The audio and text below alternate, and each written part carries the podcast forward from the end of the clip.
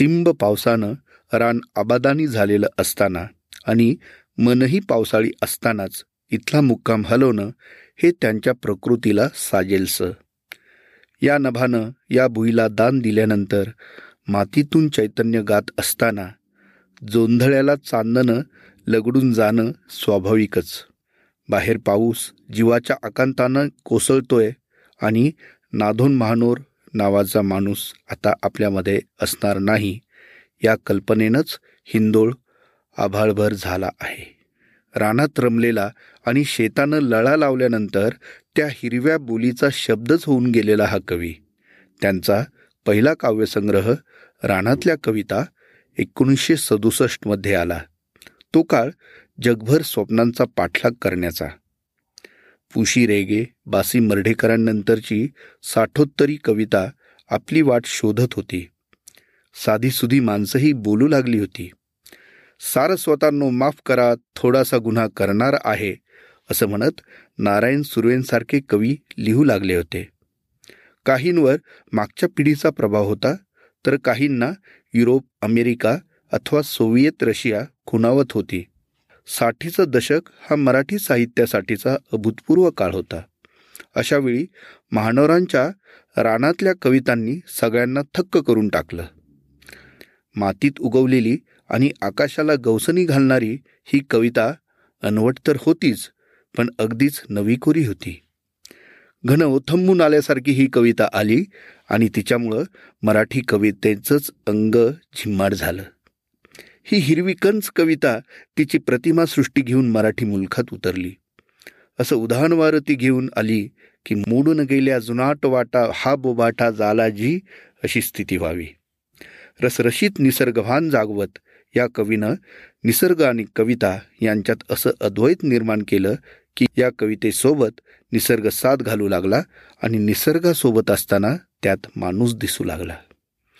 रानातल्या कविता आणि वही या कविता संग्रहानंतर महानोरांकडं सिनेमावाल्यांचं लक्ष गेलंच. कारण महानोरांची कवितेची अंगभूत लय लोकगीतांशी मातीशी आणि बोलीभाषेच्या सहजतेशी नातं सांगणारी जिवंत शब्दकळा आणि नव्या अनुभवासोबत नवरूप घेणारी चित्रमयताही.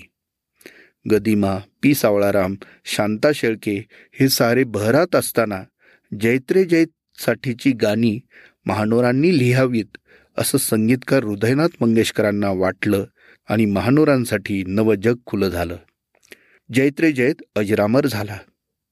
भवतालाशी नातं सांगणारा हा कवी फक्त शब्दांचा फुलवरा फुलवणारा नव्हता. सरल दळणं ओवी अडली जात्यात असं दुःख कवितेतून मांडणाऱ्या महानोरांना व्यापक सामाजिक भान होतं. शेतकरी श्रमिक कामगार स्त्रिया यांच्या प्रश्नांचं आकलन होतं. त्यातून यशवंतराव चव्हाण शरद पवारांशी त्यांचे सूर जुळले.